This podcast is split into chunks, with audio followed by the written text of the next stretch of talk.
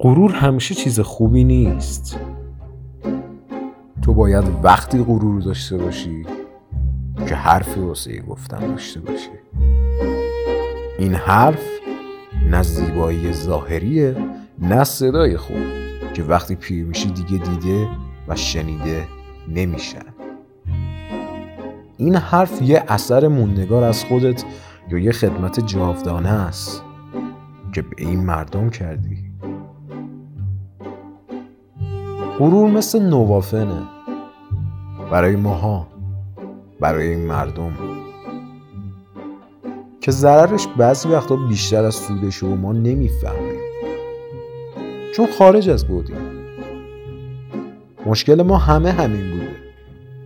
همینم میمونه. چه بخوایم چه نخوایم خودمون رو با دید مردم قضاوت می‌کنیم. در صورتی که سادگی می‌تونه اوج زیبایی باشه. و تجملگرایی چشم زن. به هم بگو غرور کجاش قشنگه؟ وقتی حتی کسی رو نداری که بهت نگاه بکنه.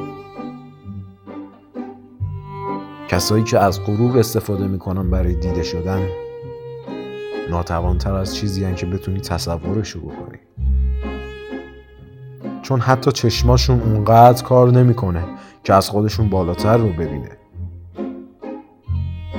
اگه حتی یه کره زمینم باشن فقط یه سیاره توی این کهکشانن.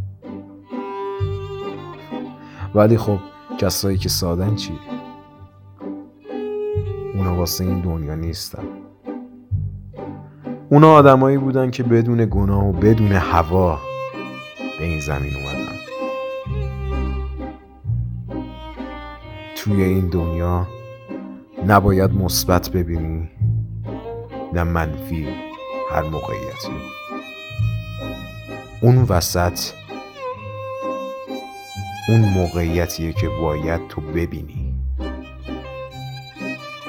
موقعیتیه که واقعیه. که میشه درک کرد. به درستی. حتی ترکیب سیاه و سفید خاکستری میشه.